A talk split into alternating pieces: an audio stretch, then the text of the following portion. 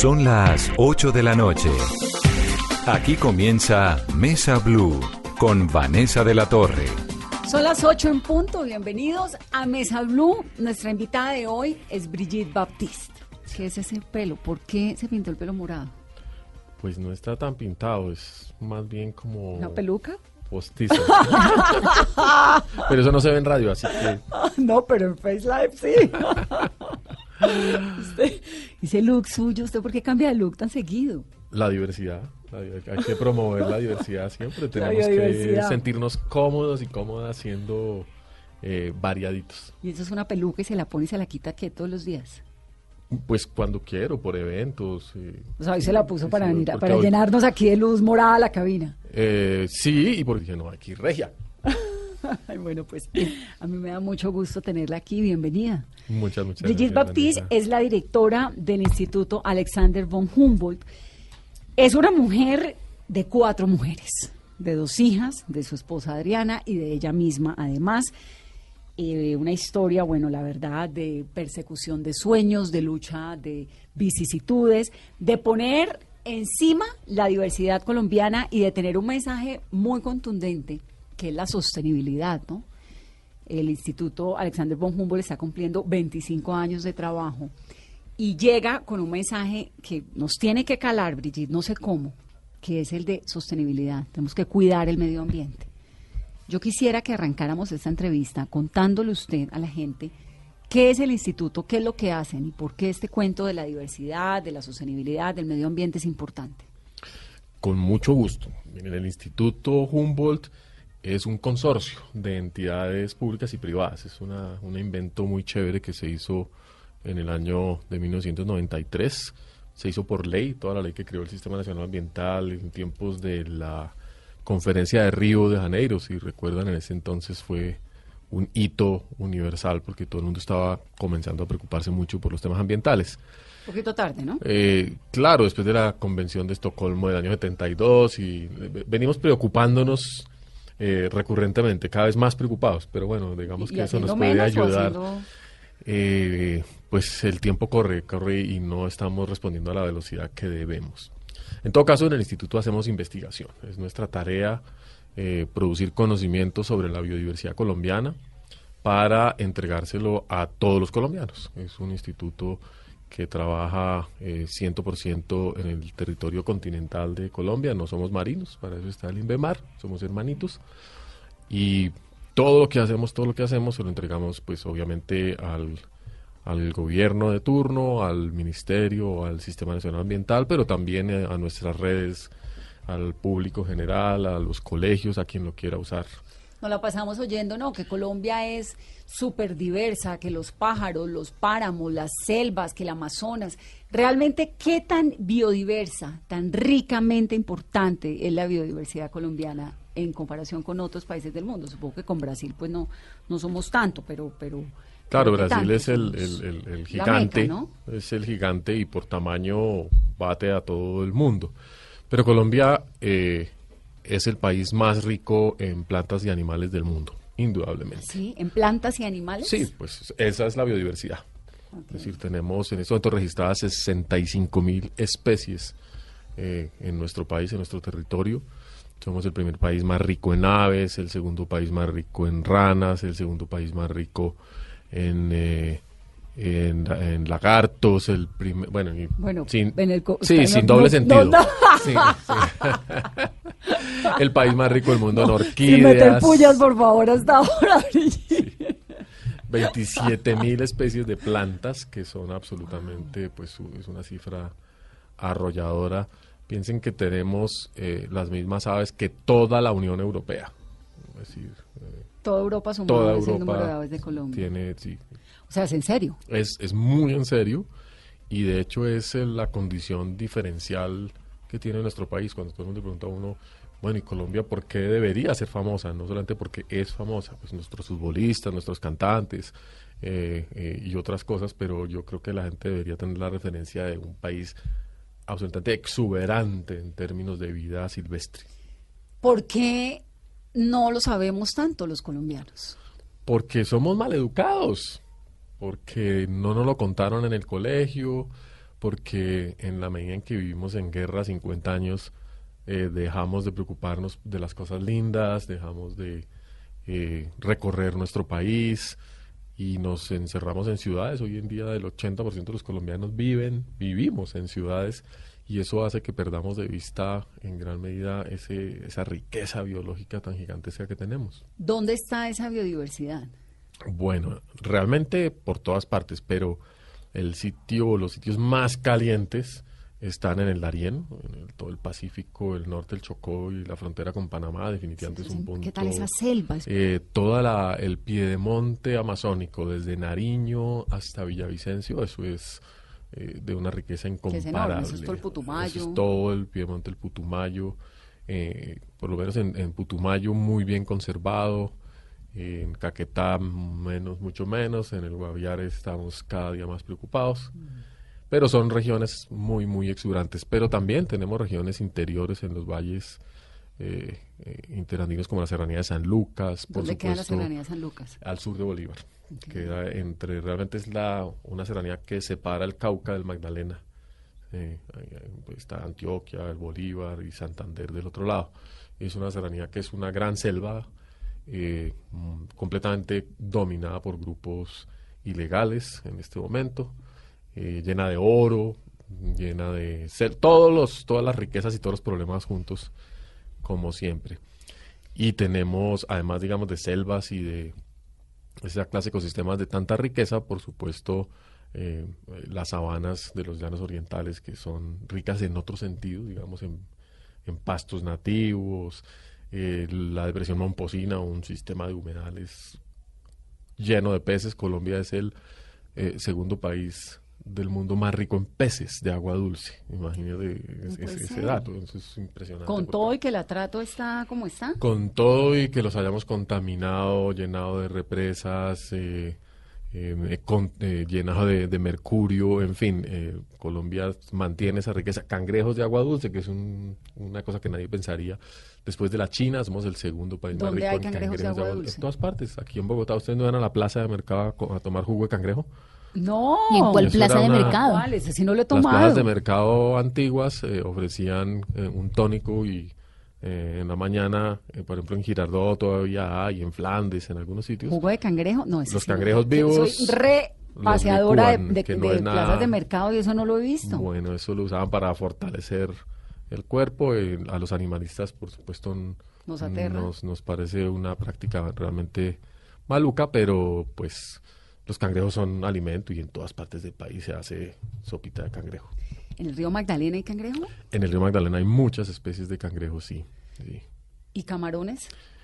Camarones hacen parte del grupo, digamos, los, clasificamos como dentro de ese grupo de, de artrópodos y también decenas, si no centenares de. Pues en el Pacífico hay muchos, en, el, en, los ríos del Valle del Cauca y del Cauca. Y se hace un arroz buenísimo con todos esos cangrejos de agua dulce. Pero no sabía que en el Magdalena había también. Magdalena, Cauca, en toda la Amazonia, me echó. Donde haya agua, hay cangrejos. Ahora, ¿por qué esa biodiversidad de Colombia? ¿A qué se debe?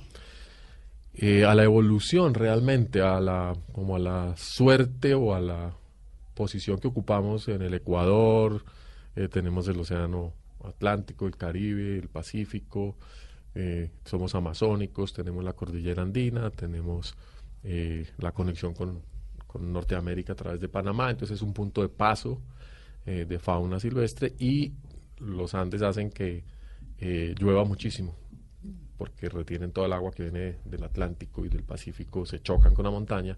Colombia es un país de agua, indudablemente. Entonces, agua, calor, y montaña crean una diversidad de ambientes increíble y ese es el motivo. ¿Y qué tanto estamos los colombianos cuidando esta biodiversidad y haciéndola más visible? Pues a mí me gustaría decir que cada vez más, pero somos, como decíamos al principio, nos preocupamos cada vez más y somos tal vez un poquito más conscientes. Pero, ¿Pero sí somos más conscientes?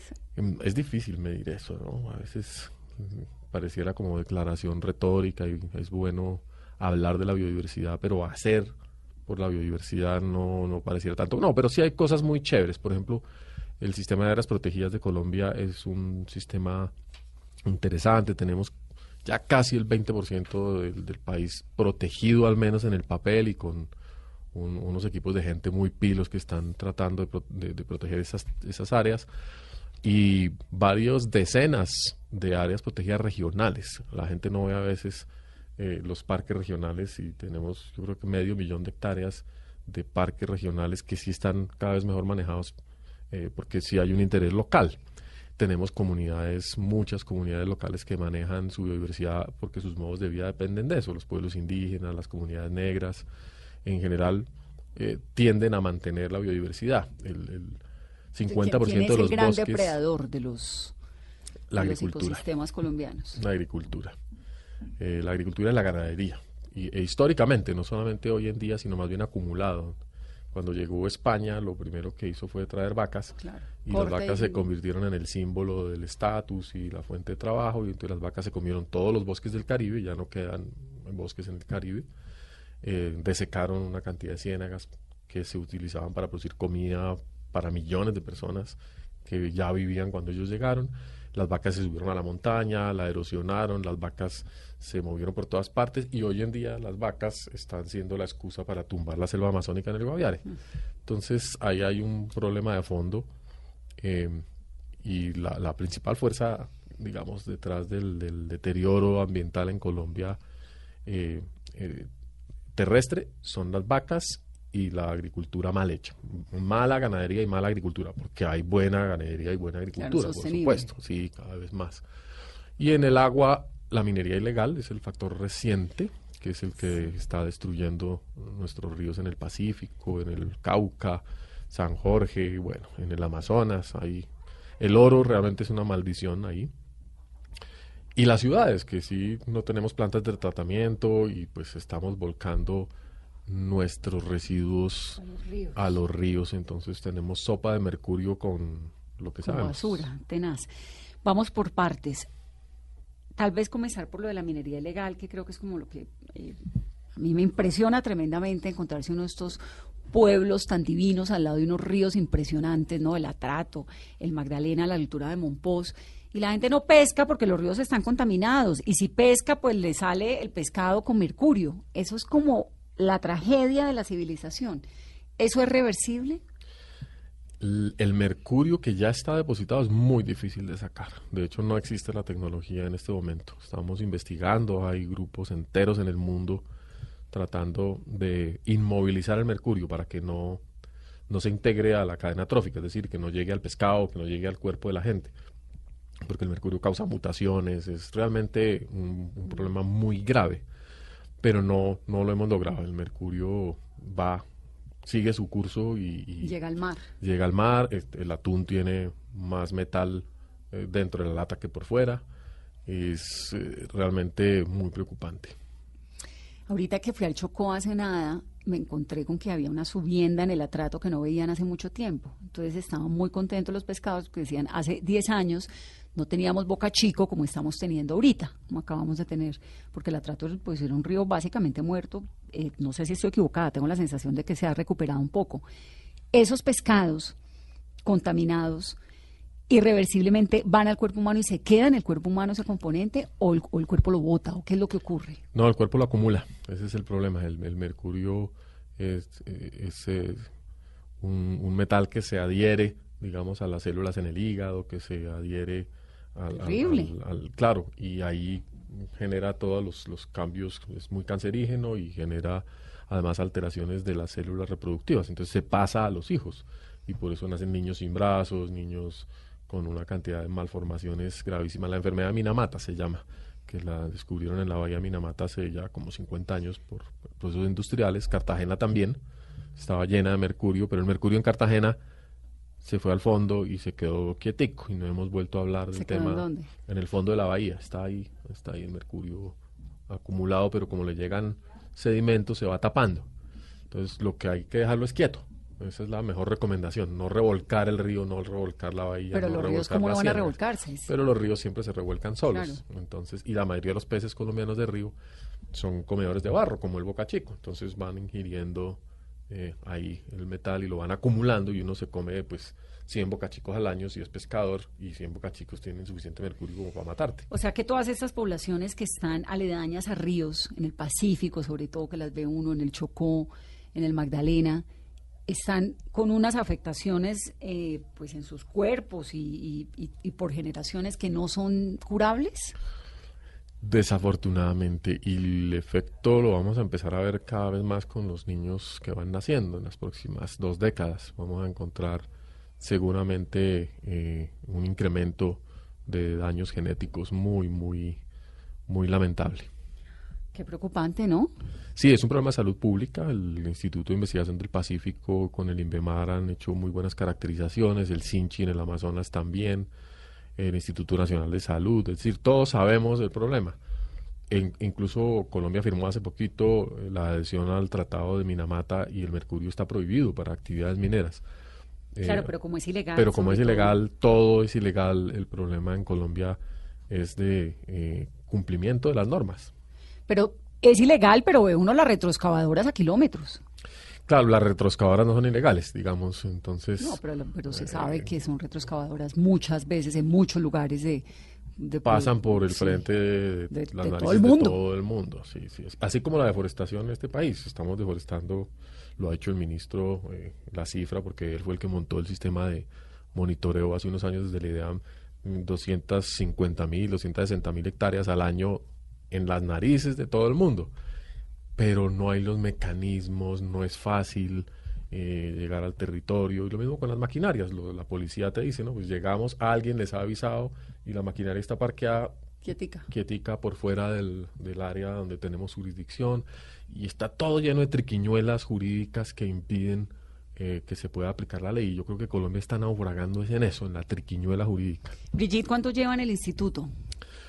Yo llevo ocho años en la dirección, uno y medio antes en la subdirección de Entonces a investigaciones. usted le tocó gobierno Santos y este. Los dos, sí señora. ¿Han tenido voluntad suficiente para cuidar la diversidad colombiana, los gobiernos recientes? Hay un reconocimiento muy grande hacia el tema de biodiversidad, hay expresión de apoyo, hay compromiso eh, eh, en, en- en todos los frentes, internacional y todo, pero estamos un poquito atados a los temas presupuestales, a los temas estructurales, como dependemos del sector ambiental en general, y el sector ambiental en Colombia es eh, muy débil, es uno de los, min- de los ministerios, de los No, sectores pues, que menos sí. recursos recibe y, y que tiene problemas de articulación interna, hay que reconocerlo. Eh, están las corporaciones, que es un buen invento, pero unas muy débiles, unas muy fuertes. Entonces, el tema de la biodiversidad acaba siempre relegado como al final de las prioridades y sobre todo porque la gente no entiende que la biodiversidad no es simplemente la necesidad de proteger el bocachico, el- la- la- la- las palmas, los peces, las orquídeas, porque sí, sino porque es que de ello depende nuestra vida toda la biodiversidad es nuestra comida, es la que genera, eh, la que captura carbono, la que eh, poliniza los cultivos. Entonces uno dice, ah, pero los, los, los zancudos, los mosquitos, qué pereza los mosquitos. Claro. Y los mosquitos son los que nos dan de comer, tienen una tarea ecológica importantísima. Entonces cuando uno deforesta, desaparecen todos esos organismos y las cosechas no prosperan, empezamos a tener problemas de productividad. ¿Y cómo evitar, por ejemplo, que se sigan dando esos casos de deforestación y con esta cifra de 260 mil hectáreas?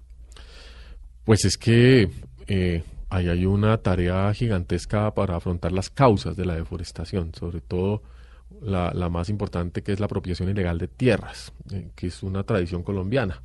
Eh, las tierras del Estado, las tierras públicas, se las roban delante de todos los colombianos y eh, no reaccionamos rápidamente. Me cuentan, por ejemplo, este es el mecanismo en el Guaviare, en el Caquetá.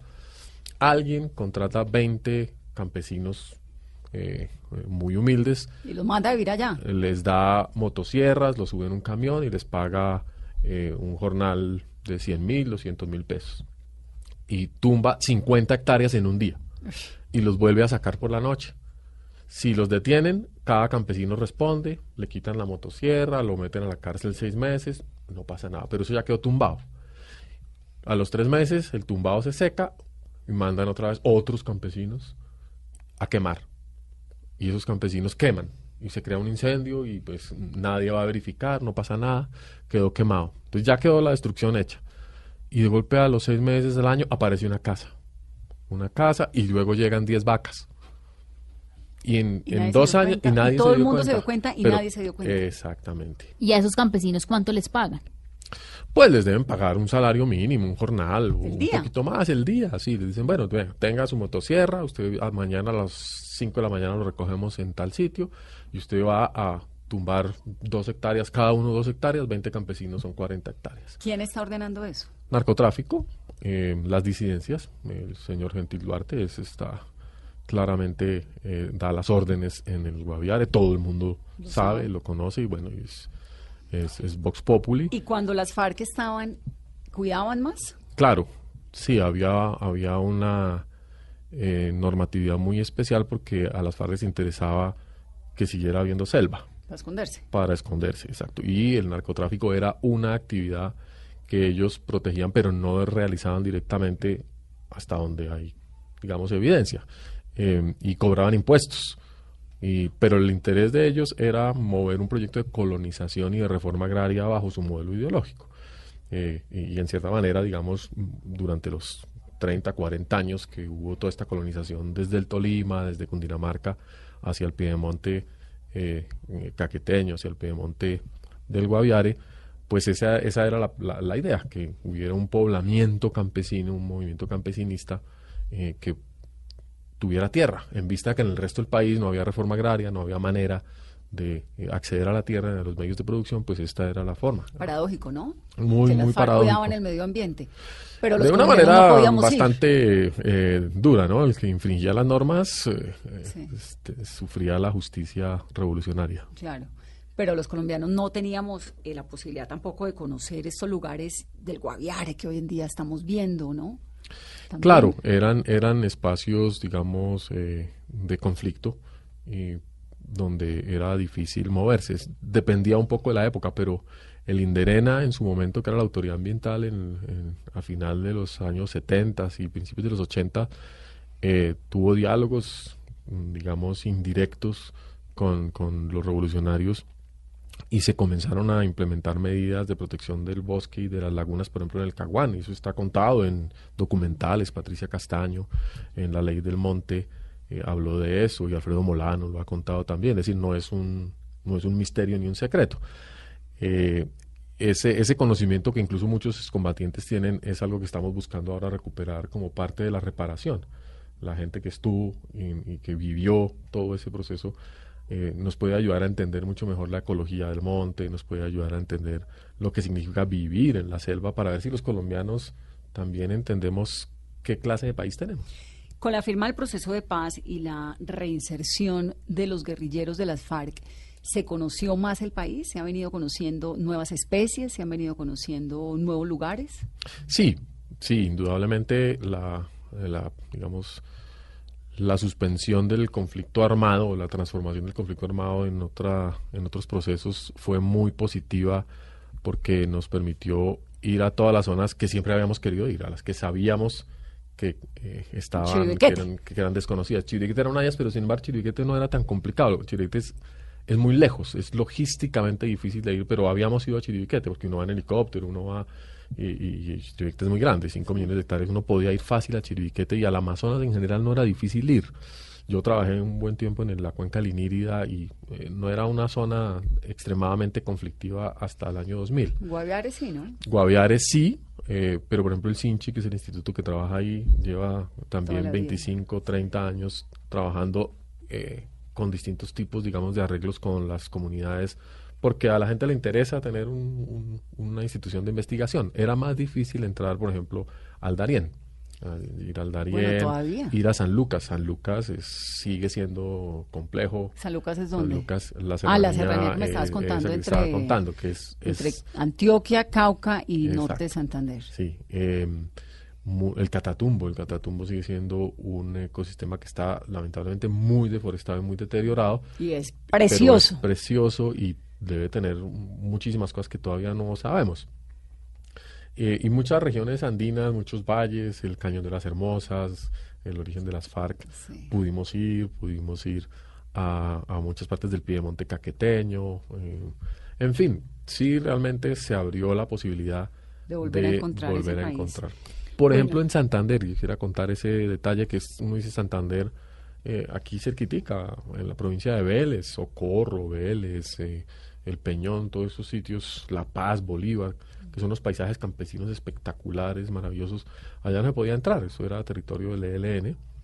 Y eh, en la medida en que todo se reconfiguró, pudimos entrar a, esta zona arriba del Landazuri. Eh, ¿Dónde queda Landazuri? Eso es del Magdalena Medio subiendo hacia la provincia de Vélez. ¿cierto? Todo el Carare, el Opón, que son las selvas del Magdalena, que ya se las cargaron, ¿no? Eso ya son parte del recuerdo.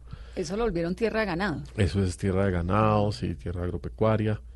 Eh, en esas zonas eh, pudimos ir y encontrar de nuevo, digamos, la cultura campesina eh, de tierra media y fría y unos paisajes espectaculares, cascadas, cuevas y muchas especies nuevas. Es uno de los sitios donde más biodiversidad nueva hemos reportado. Si usted tuviera que hacer una lista de tres lugares que uno no se puede perder en Colombia, ¿cuáles serían?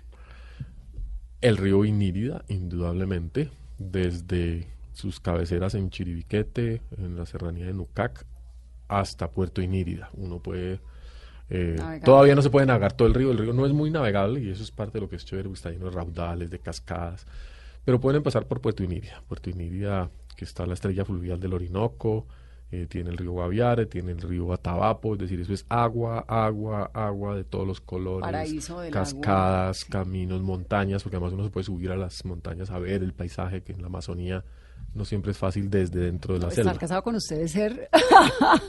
pues Camine, suba, baje, venga, no, que es que tengo aquí una caminatica a las 4 de la mañana, ¿no? Y eso que mi estado físico es de media hora, una hora, cinco, seis. un fin de semana. Camine, lo invito un fin de semana. No. Ya, ya, pero afortunadamente tanto a Adriana como a mis hijas les gusta el monte. Pues Hemos ido, este, este diciembre estuvimos allá en Puerto Inírida, precisamente. De cinco veces que nos bañamos en el río Inírida, cinco veces, primero, no había nadie y estaba lleno de delfines. ¿Quién se puede dar el lujo todavía de echarse a un río a nadar, un río limpio, un río tranquilo, lleno de delfines, con playas blancas? ¿Cómo llega uno allá? Vuela por avión una hora larguita ¿A, Puerto Inírida y en Puerto Inírida está lleno de pequeños hoteles, albergues, hay eh, casi todos son resguardos indígenas, la mayoría de los pueblos indígenas están ya comenzando a recibir turismo, te llevan a pescar, te llevan a comer lo que quieras, es realmente el, digamos, uno de los espacios de, de, turismo, de ecoturismo más interesantes. ¿Y está en tema de seguridad? Eh, está muy bien. sí, sí, sí. todavía con la esperanza de que así se mantenga, ¿no? Pero hubo épocas muy duras. Estuvo cerrado mucho tiempo por conflictos. Eh, las FARC controlaron el, Bajo Guaviare y el Inidia mucho tiempo. Había narcotráfico, había minería ilegal de coltán y de oro. Algunas cosas persisten, pero realmente Iniria en este momento es un sitio que hay que visitar. Segundo. El segundo sitio yo diría que algún páramo colombiano. Es, es, es, impensable que en Colombia uno no tenga la experiencia de vivir páramo. Puede ser desde Santurbán o la Sierra Nevada de Santa Marta eh, hacia el sur. Todos los páramos de Boyacá son espectaculares. Azumapaz, eh, aquí eh, el páramo de Guerrero, Chingaza detrás nuestro, aquí cerca de Bogotá.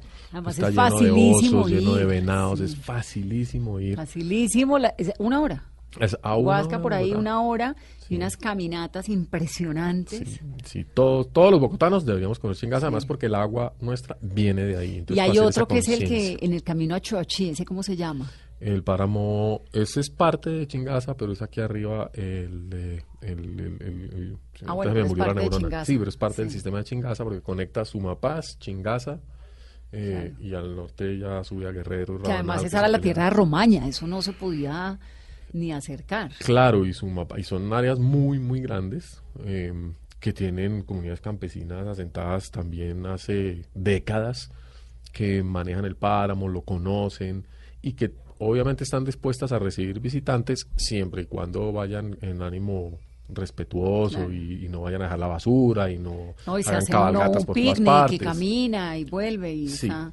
y es corto. Explíqueme, eh, antes de que vayamos al tercer lugar, ¿Qué es lo que pasa con los páramos en Colombia?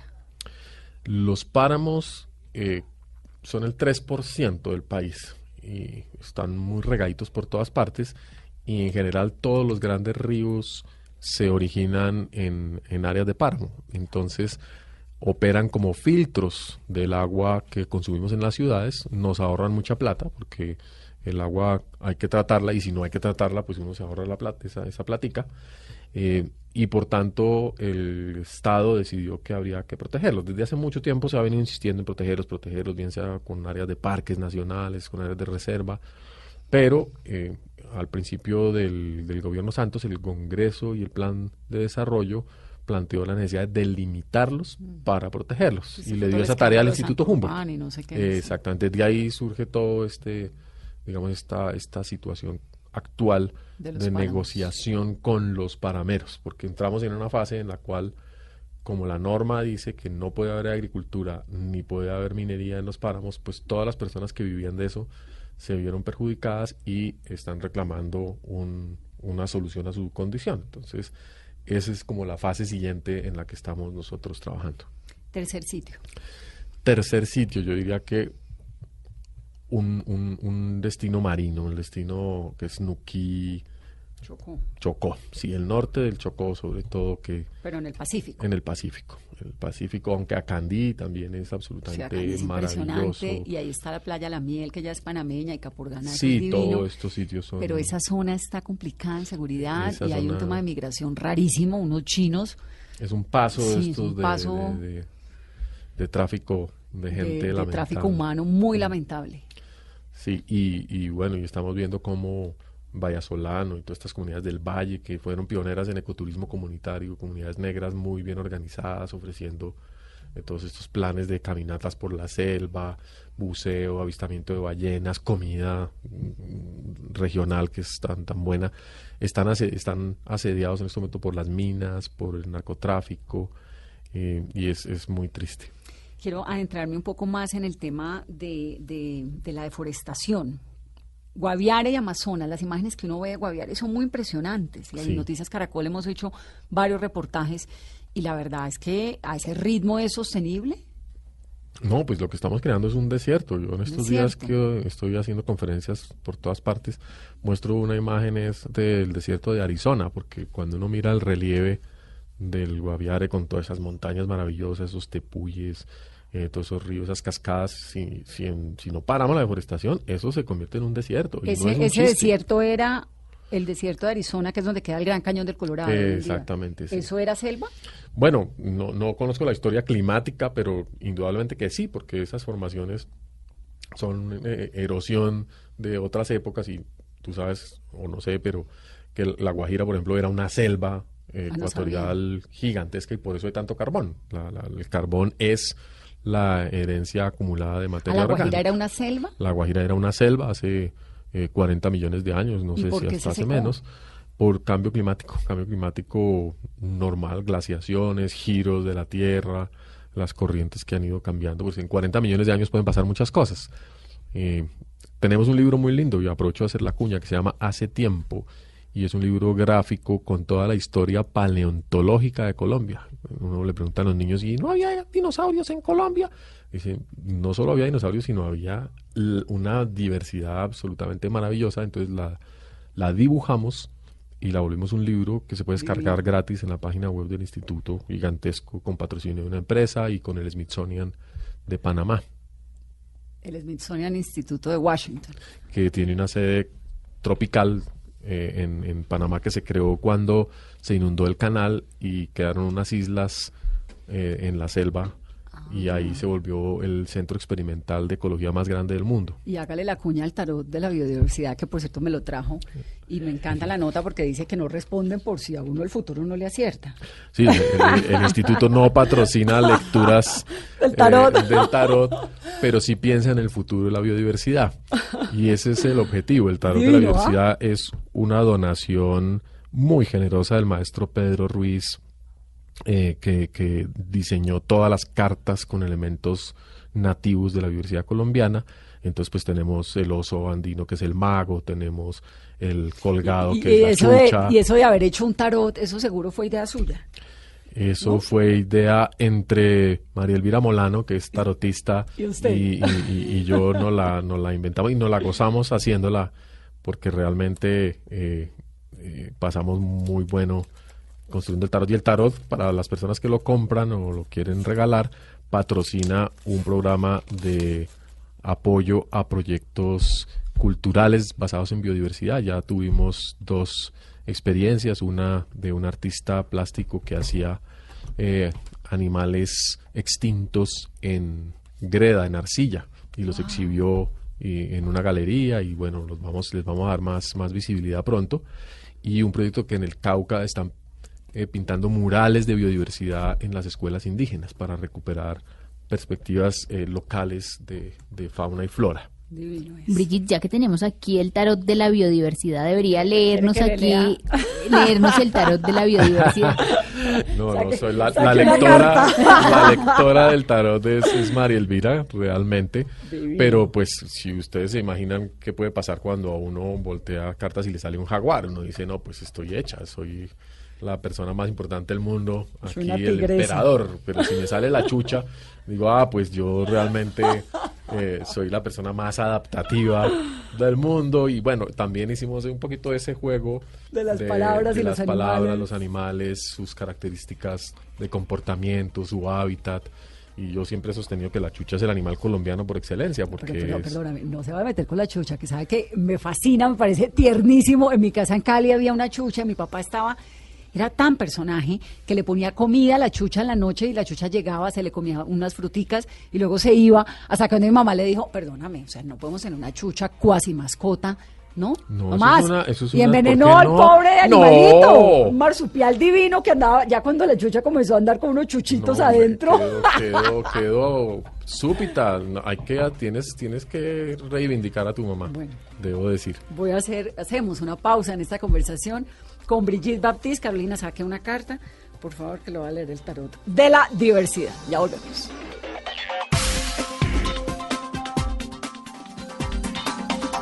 Continuamos en Mesa Blue, el tarot de la biodiversidad de mis manos. Carolina, saque una. A ver. Vamos a sacar. Uy, me salió la emperatriz. ¡Uepa! Pero eso sí está La bueno. emperatriz al derecho. Y miren la imagen de la Emperatriz emperatriz. Es una derecho. mazorca de maíz, porque pues realmente el maíz era el producto y, uno- y sigue siendo uno de los productos más Lo importantes. cambiaban por nada más y nada menos que oro.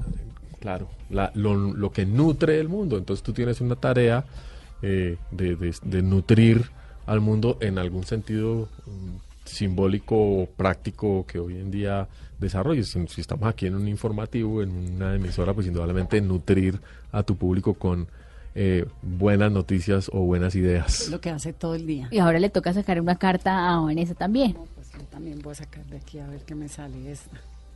No, está dificilísima. yo tengo el tarot de la diversidad, me parece lo más divino que hay. El ermitaño. uy, Mira, el ¿qué es ermitaño es nada más y nada menos que el yagé. Es una planta para soñar, es una planta para eh, recuperar la capacidad de hablar con la biodiversidad, que es lo que estamos haciendo hoy. Bueno, bien, estamos bien, Brigitte. Bueno, esta parte sí me toca meterme porque es que me mandan 7 millones de mensajes que le cuente la historia. Yo me sé su historia, Brigitte. Por supuesto que me la sé y me parece admirable todo lo que ha hecho en su vida. Quiero arrancar por lo de ser bióloga. Usted es bióloga de la Universidad Javeriana, ¿no? Sí, soy bióloga. Pero además hizo una tesis sobre peces del Amazonas. Mi tesis de biología fue sobre eh, la ecología de los peces de consumo, es decir, los peces que se comen las comunidades en el río Caquetá. ¿Y eso fue hace cuántos años? Eso, uy, Dios mío, ya me voy a aquí a empelotar. Hace Eh, mucho. hace mucho tiempo fue, yo terminé mi tesis en el 88, me ¿Y, gradué de por qué? biología. ¿Y de dónde sale esa curiosidad suya por el medio ambiente? Porque si me dice ahora no, voy a estudiarme los peces del Amazonas, pues sí, el río Caquetá, pero hace Sí. 30 años. Eh, fui muy, muy animalera desde chiquita. Siempre en mi casa hubo eh, periquitos, y eso que era un apartamento en Bogotá, pero mi papá llevaba animalitos. Mi papá eh, en bolsita de, de papel, de la plaza de mercado, de los sitios, cosa que hoy en día no debemos hacer, ni... ni eh, Sí, que le ni se regalaban a uno promueve, la tortuguita Las el- tortuguitas, y entonces las tenía uno en el charquito. Todos los animalitos vivían un mes, un mes, y uno era feliz. Yo de chiquita era feliz y, y siempre morían. Y eso era un drama tenaz. Entonces, no, no, lo maté, entonces ahora los mejor esto. y pollitos, los- era terrible. Los la- pollitos, los animales Los pollitos de colores. eh, más, los pollitos de colores. Pero sí. esos fueron como después, que les dio por regalar en una sí. fiesta Eh, cumpleaños sí. un pollito de color. Eso siempre Entonces teníamos la pecera y luego, eh, y, y también viajábamos mucho por todo el país en carro, el Porque, típico ¿qué hacían sus paseo. papás? eh, mi, mi papá era analista de crédito agrario, entonces conocía, viajaba mucho por el país y entonces a los sitios que iba eh, le gustaba llevarnos, pero le gustaba mucho manejar. Mi papá todavía, que tiene casi 90 años, eh, su vida es manejar. Eh, y, y, nos llevaba entonces al llano, nos llevaba a la costa, cuando uno duraba tres días viajando por carro a la costa. Y acampar siempre, entonces acampábamos en, en, en fincas, en los ríos, en la costa, pescábamos. Entonces tuve una infancia, digamos, muy silvestre. ¿Y a quién le hereda esto del, del interés animal? Digamos, el papá, pero ¿hay alguien en la, en la familia? Mm, pues eran pescadores, eran caminantes. ¿Era una pero, familia qué? Pero mi familia era de comerciantes por el lado catalán, de mi mamá, eh, muy, muy también, pues, proveniente del, del sector educativo, porque se volvieron comerciantes en Colombia cuando los echaron de España. Y, por el lado de la familia de mi papá eran, administradores de fincas, pues eran toderos porque vinieron de Europa a buscarse la vida. Y entonces usted dice, voy a estudiar ecología en la Javeriana. Biología. Hoy, en día hay ecología. hoy en día hay ecología. que la hubiera estudiado. Obvio. sí. En una época en que nadie estudiaba biología, ¿o sí? Pero yo empecé a tratar de estudiar agronomía en el llano, dije, no, no me convence. Luego empecé a estudiar artes y arquitectura, ahí sí que me echaron por falta de talento. Eh, y entonces reflexioné a fondo realmente qué era lo que yo quería hacer, para qué quería ser buena. Y el tema ambiental ya se empezaba a discutir en muchas partes, ¿no? La contaminación, y yo dije, este, este es claramente la destrucción, la muerte del periquito como convertida ya en otra escala es algo que, que, alguien tiene que hacerse cargo de eso. ¿Quiénes son? Y entonces empecé a averiguar, a averiguar. Existía el INDERENA, entonces dije, ¿qué hace el INDERENA? Que es el Instituto de la Defensa de los Recursos Naturales. El INDERENA en nuestra época era una cosa súper fuerte, ¿no? Era una cosa muy fuerte, porque era una institución poderosa, estaba bajo el ala del Ministerio de Agricultura y era una institución grande. Eh, creó el Sistema Nacional de Parques eh, de Áreas Protegidas, pero también toda la legislación de manejo de fauna silvestre, el decreto eh, de, el decreto que, creó todas las bases ambientales, incluso de América Latina, ¿no? El Código de los Recursos Naturales. Entonces todo eso comenzó a, mostrarme que había un interés y cuando me dije, ¿quién hace esas cosas? Me dijeron, no, los biólogos. Y yo dije, no puede ser, la biología yo la detestaba. La biología era sinónimo de abrir animalitos, de hacer insectarios, de aprenderse de memoria los huesos del cuerpo. No, eso era atroz afortunadamente tuve buenos maestros y maestras y me enamoré de, todas estas cosas, de todas esas cosas. Y, e hice ecología, porque existía el curso. ¿Y lo de los peces de dónde le sale? Lo de los peces era porque yo quería hacer investigación, era obligatorio para la tesis, pero no quería sacrificar eh, animal, no quería hacer muestras biológicas en, en gran escala, los insectos nunca me llamaron mucho la atención y los peces pues los pescaba y me los comía. Era el subsidio de la naturaleza a la investigación. Y pescaba en comunidades, de manera que todo lo que yo pescaba. O sea, usted hizo viajes por comunidades, conoció. ¿Lleva toda la vida en estas? Llevo toda la vida en estas. Sí, no, ahora lo extraño, porque en los últimos ocho años, pues mi comunidad son mis colegas investigadores y y la, y la oficina porque ya no dejan salir al campo casi. Ahorita que estábamos hablando sobre el deterioro del oro, me quedé con una pregunta que anotada que tiene que ver con el deterioro de, de la coca, digamos, esos laboratorios de mm. coca y todos los químicos que involucran el proceso de creación de cocaína, qué tan dañinos y qué tan, eh, tan viable es retroceder esas consecuencias. Pues es un tema crítico porque claramente todos los laboratorios de procesamiento de la hoja de coca para hacer pasta emplean pues acetona, gasolina y todo eso se va acumulando en la selva o llega a los ríos, pero nunca hemos podido hacer una evaluación de esos impactos pues por las condiciones en las que se da la actividad. Es una actividad ilegal, entonces uno no puede hacer monitoreo ni tomar datos continuos.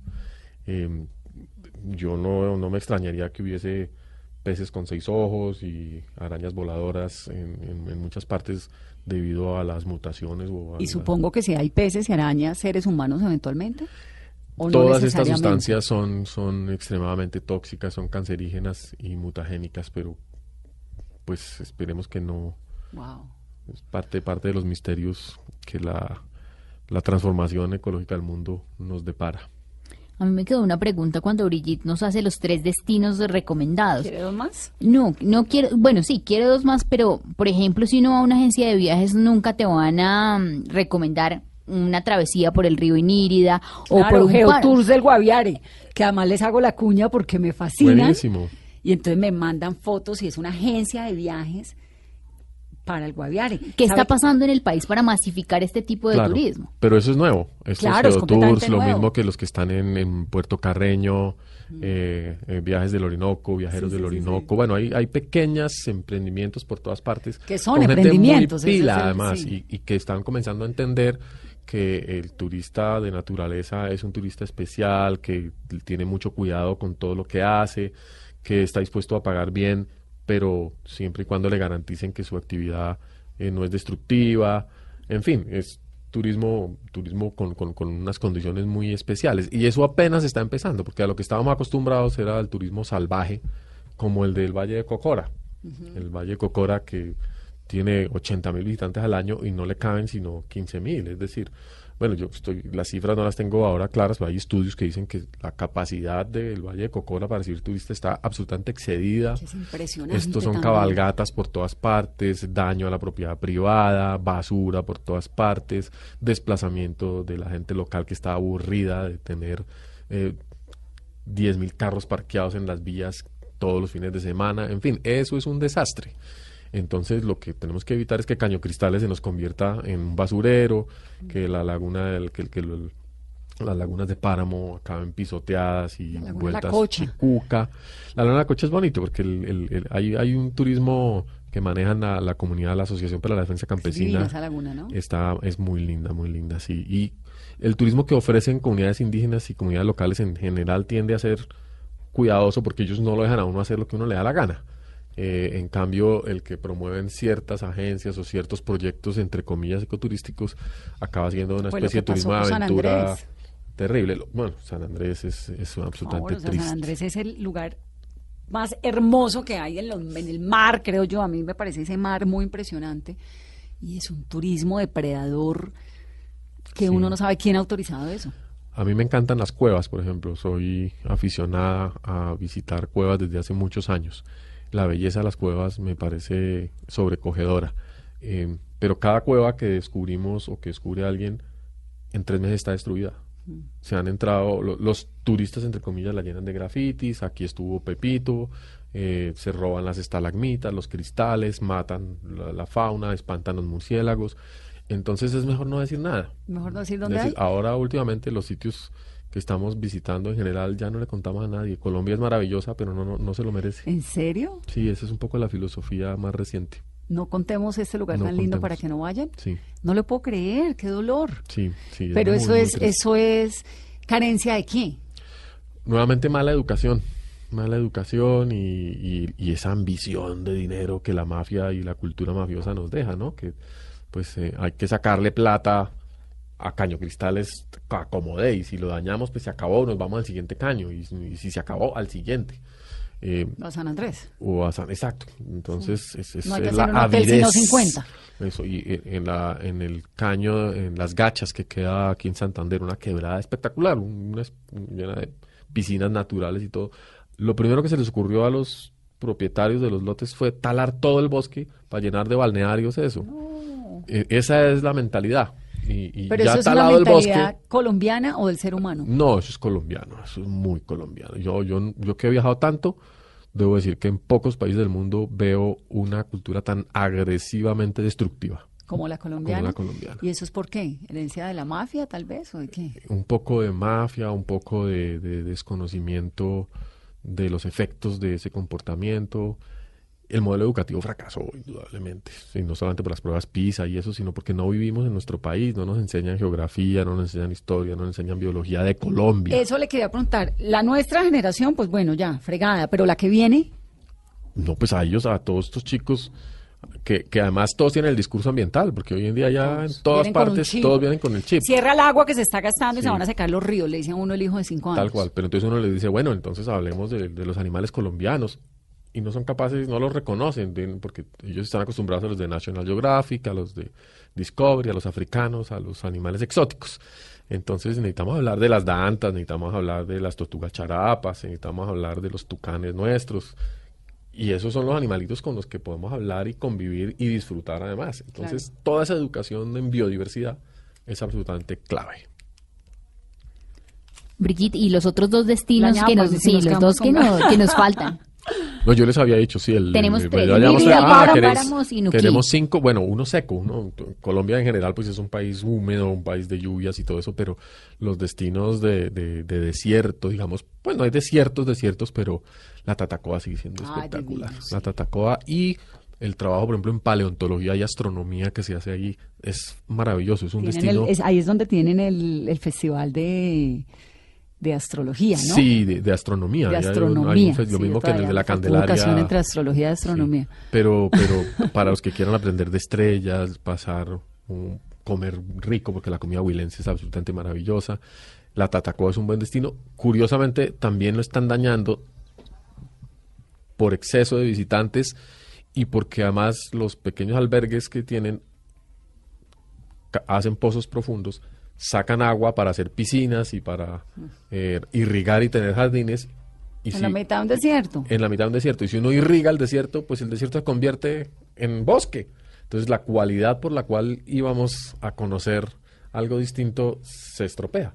Eso es un ejemplo del camino al infierno empedrado de buenas intenciones. Pero hay que ir a la Tatacoa, hay que ir al Huila, es una zona muy linda. Y tal vez el, el- el- el- el complemento para, yo pensando ecosistémicamente, para tener toda esa representatividad, sería eh, las montañas del sur, las montañas del Cauca y del Huila también, que son espectaculares. Ir a San Agustín y Tierra Adentro Ah, sigue sí, siendo una, un destino obligatorio para todos los colombianos.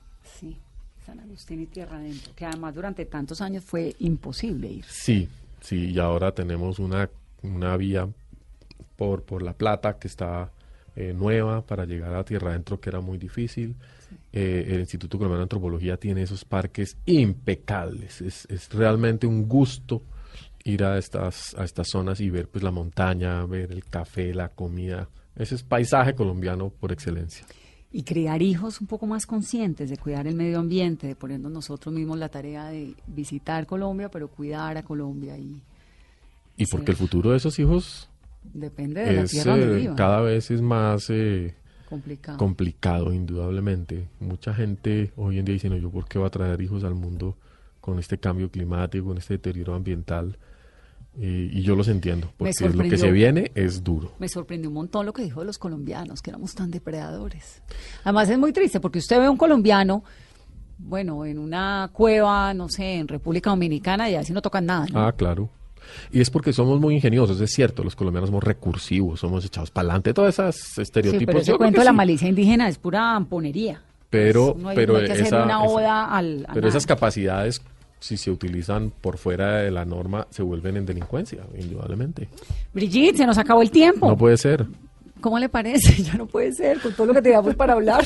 Bueno, eso quiere decir que puede haber segunda parte. Va a haber segunda parte de este programa. Aquí siempre bienvenida. Y, y después del pelo morado, ¿qué sigue? Uy, yo hace poquito arreglé mi casa y tengo como 30 ¿Pelucas? pelucas No de colores, así ser. ¿Y que ahora que ya me estoy quedando sin pelo, pues seguramente me van a ver de muchos colores. Adriana, ¿qué le dice? Ah, está totalmente curada de espantos. Sí, pues obvio, Adriana es como... Igual ella es la que me tiene que recibir. Canonizada o no. Calva y gordita todas las noches en la cama y eso es amor. Es Brigitte Baptiste, esto es Mesa Blue. Que tengan una muy feliz noche.